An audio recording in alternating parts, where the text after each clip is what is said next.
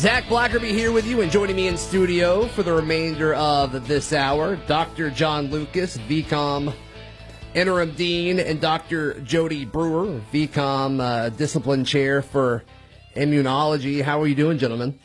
Doing just fine. Thanks for having us this morning. Of course. well, awesome. well. Awesome. Really appreciate uh, you, uh, y'all's time this morning. Yeah, we were talking before we turned the microphones on just about um, VCOM students being able to get hands-on experience as far as administering the local uh, local vaccination efforts throughout uh, throughout East Alabama. And uh, yeah, I kind of want to get y'all's thoughts on all that.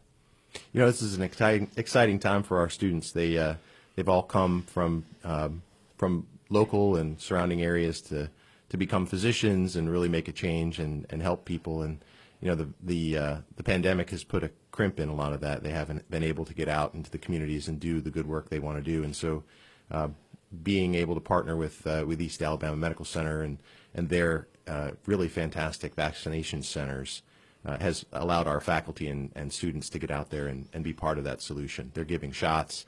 They're helping conduct people through. They're helping reconstitute uh, and and get the syringes ready. They're working with the pharmacy and nursing schools. Sure. Um, it's been a really great collaborative effort. And fingers crossed they'll never have to have this exact experience again. Hopefully there's not another global pandemic that heads our way From uh, your mouth their- to God's yeah. ears, right, right. But I mean, uh, there's a lot of parts of this that, that are going to be valuable to them in, in their careers. Absolutely. Yeah, this this gives them the, the sort of the first uh, bit of experience, and and no doubt they're going to be talking about this for the rest of their careers. You have something like this that we haven't seen in a hundred years in the life and career of a doctor.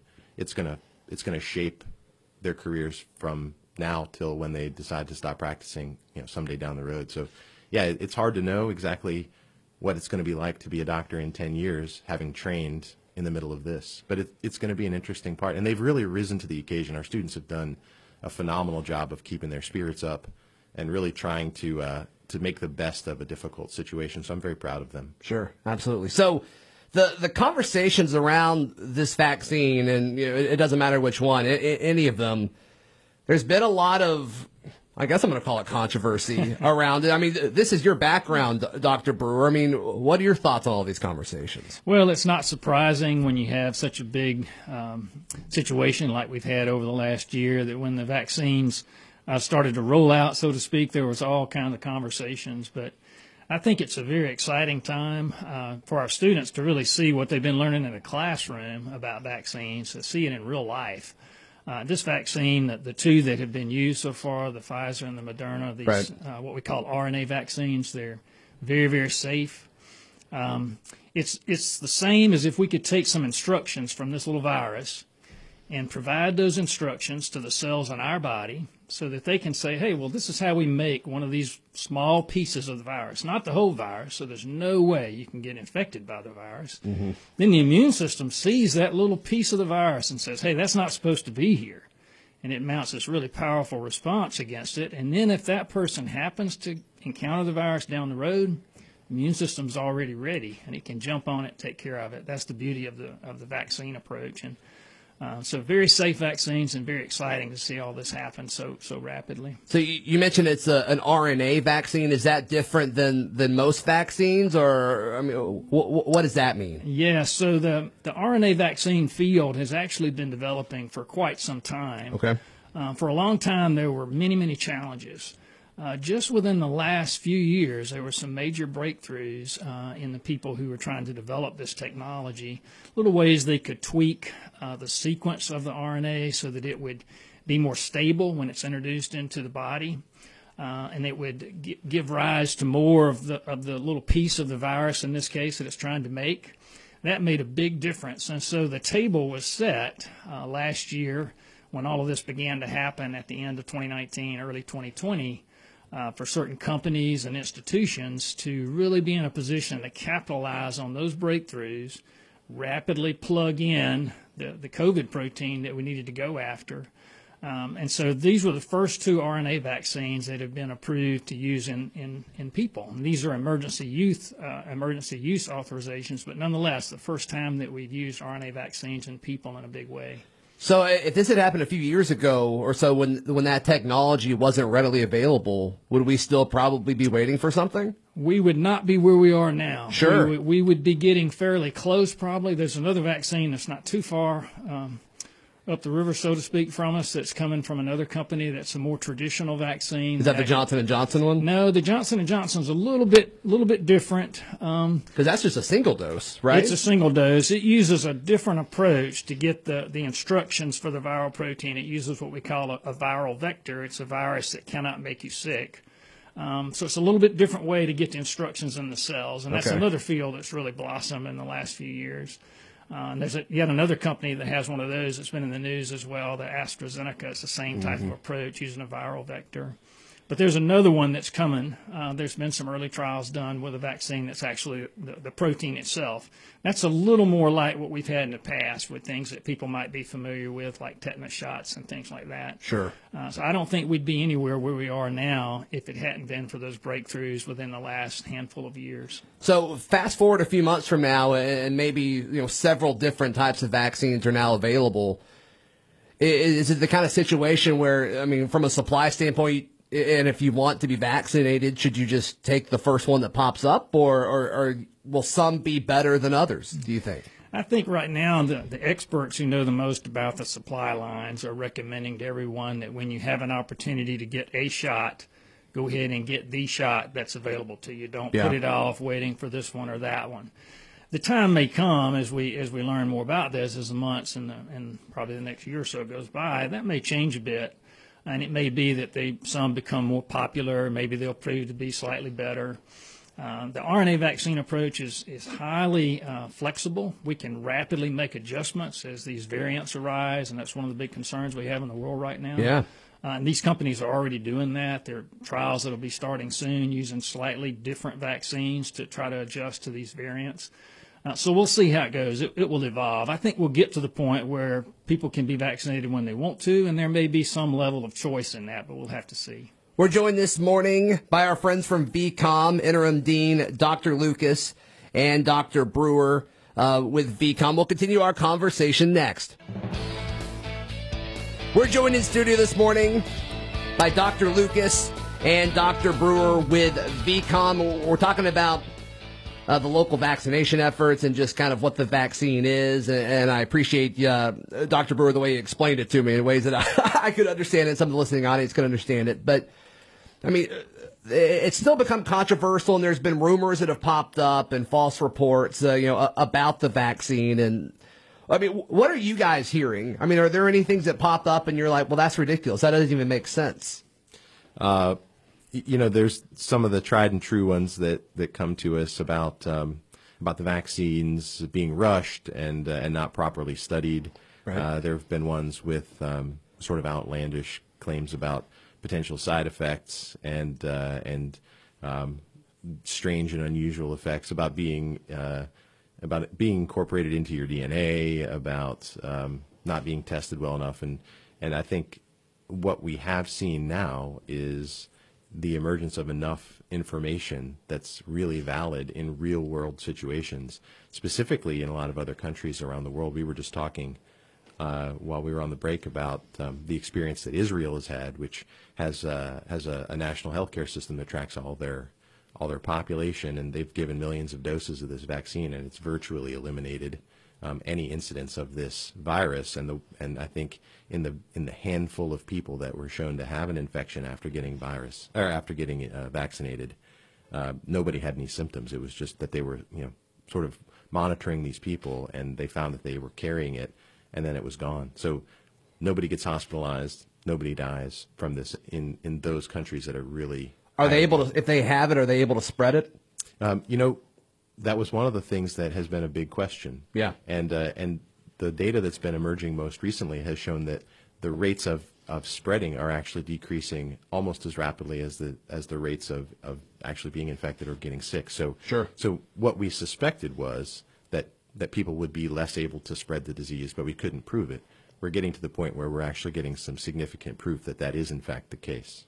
That's a, and that's a big deal. It's it's it's a huge deal, and it, it it's kind of what we anticipated. It's nice when when the scientists get together and say, you know, this is what we think is going to happen, and then we we back it up and say, yep, Yeah, it's we like were we, we nailed it. Yeah. Yeah. right. Sometimes it doesn't work that way. Sometimes we think, hey, you know, this drug or this vitamin or this intervention makes a lot of sense and it's going to, and we've seen a lot of that too. Hey, Sure. shouldn't I be taking fill in the blank? Shouldn't I be taking high doses of vitamin D? Shouldn't I be taking vitamin C? Shouldn't? And the answer is most likely, if you take vitamin C, good for you. Uh, we don't know if, in fact, that is uh, a significant impactor of uh, people's, you know, recovery rates or transmission rates or prevention of getting sick. Um, but we got to get that data. And and so sometimes when we when we say this seems like a good idea, we study it. We have to follow the science on it and say, well, you know, we didn't see the results of that, and we've seen that in some of the drug controversies that came out earlier in the year, around different drugs that some people thought were going to be really good and some people thought weren't. Um, and we did big trials and found that you know, the results weren't great.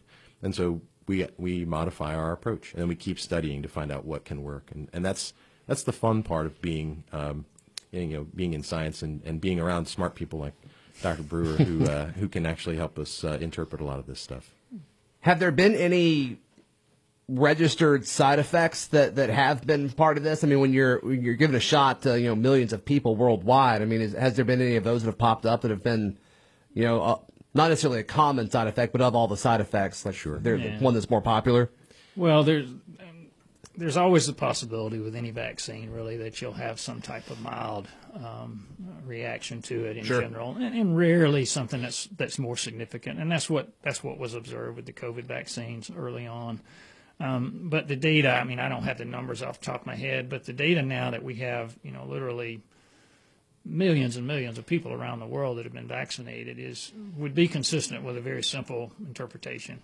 The chances of having some type of adverse reaction to one of these vaccines is far, far less than the chances that you might get severely sick if, in fact, you contract that COVID virus. Mm-hmm. So it's it's a much better, safer way to go ahead and get the vaccine than to be worried that you might be these real outlier. And the thing I'd point out at all the clinics, and this is true right over here at the clinic here locally, where our students are helping out and our faculty are helping out Sure. Um, the people are very well taken care of. When we got our shots, um, you know, I know they watch you very closely. Everyone is required to, to sit to sit still and relax for a few minutes afterwards, so they can just be sure that you're good to go before you go out the door. So it's not anything reckless about it. And anywhere you get a shot, they're going to watch you very closely. They're going to start off by asking you a number of questions. They're going to find out if you've ever had an adverse reaction to a vaccine, uh, and they're going to deal with you accordingly. Then, so it's it's something that's done very carefully. This is nothing that's being done in any type of uh, rushed or haphazard way. when I was just going to say, you know, I think it's important to, to kind of distinguish between um, what you're calling an adverse reaction, right? So, you know, 80% of the people who get this vaccine are going to have a sore arm. Sure. You know, but that's with every vaccine, right? Right. You get a tetanus shot, you get a flu shot, you're going to have a sore place where you get that. So, Yeah. so that's included in, in some people's interpretation of what we call an adverse reaction. But what we're talking about is, you know, what's the instance of people having significant life altering, changing adverse reactions. And the fact is that those reactions are very, very small, if any, and, and are certainly in line with every other vaccine we've ever seen. In fact, probably lower. I can tell you that from my experience with it, um, you know, I, I I got uh, the Moderna vaccine. I had a I had a sore arm for a day. My first shot uh, was a little I was a little tired and achy for the following day, and then I was fine. And then the second shot, those things were just a little bit worse. So I had a little bit more sore of arm. I was a little tired or a little more tired, a little more achy. I can And tell that's you been that pretty common, right? That's very very common. common. The second and one's that's worse. totally normal Yeah. and expected. And I tell you, Tylenol and and non-steroidal medicines like Motrin and Aleve, they're your friend, Mm-hmm. uh, and that gets you through. And in, in two days, I was I was fine again. So I, people, there's have been a lot. I think there's been a lot of fear around. Oh my gosh, you know, what's gonna? Am I gonna have? Am I gonna be down for two, three days? Am I not gonna be able to work? Am I not gonna be able to function? That hasn't been what I've seen, and I've, I have a lot of friends who are physicians who've gotten the shots, and, and they do very well. An important thing to point out, and I, I share this with people quite often, it tends to make people feel a little better. when you have that sore arm after a vaccine, or maybe you feel a little bit under the weather, so to speak, the next day, it's actually a really good sign. I mean, it's Oh, yeah? proof that your immune system has gotten turned on and it's doing its job. And so you that have sense. that little bit of uh, side effects of an inflammatory reaction. Your body's kind of kind of feeling, hey, my immune system's going to work. So that's not a bad thing. And not everybody feels that, but some people do. But if you do, it's actually a good sign. So, what what is your response to somebody that would say, "Hey, the whole process of getting this vaccine through approval by the FDA and all of that, saying that it was it was it was too rushed"? My, my feeling is there's really just not good evidence for that. Okay. I mean, I'll go back to what I was talking about a few minutes ago. What really set the stage for this uh, to be able to, to happen in a relatively short period of time, over a period of months, to get to where they could do significant clinical trials, was the fact that there had been all of this foundation laid in recent years. Um, so it wasn't a matter of being, you know, at ground zero when all this started Sure. that the stage was set, as I said, for things to happen quickly. And so, as that happened, uh, the companies and the, the different government labs that were involved, they all followed standard protocol, rapidly moved through the clinical trial process. And when these big clinical trials kicked off early last summer, they involved thousands of people uh, in multiple countries, people of all ages and ethnic backgrounds. It, it was not a a rushed, kind of haphazard way of let's throw this together and force it through. And they went through the FDA scrutiny, just like the Johnson and Johnson right now is in the midst of, and they'll probably get their uh, final ruling today from the FDA. So, not at all rushed. It, it followed the process. It's just that what made it seem fast is so much groundwork had been laid by the, all the research that had been done prior to that, and that's a real blessing. The two shots. Do other vaccines use multiple shots? Many of them do. Okay. Um, it's kind of the idea, the simple way to think about it. When when the immune system first sees that something is not supposed to be in your body and says, "Whoa, that's not supposed to be here," and begins to fight it. Yeah. When it when it does that, then if it encounters it down the road again, it will not only be ready then, but in that second encounter, it's able to even get more revved up. It's like it's got more players ready to play. They all get to playing, and so now the team that can fight that particular thing, in this case, this this virus, gets a little larger and it can act more quickly and in a more refined, specific way. And so many shots do involve, many vaccines involve more than one shot. Awesome. Well, gentlemen, thank you so much for uh, for your time this morning. Anything uh, anything exciting happening at VCOM as far as you know, uh, uh, getting folks even you know more prepared and you know helping helping administer shots locally and, and things like that that we want to shed some light on just quickly.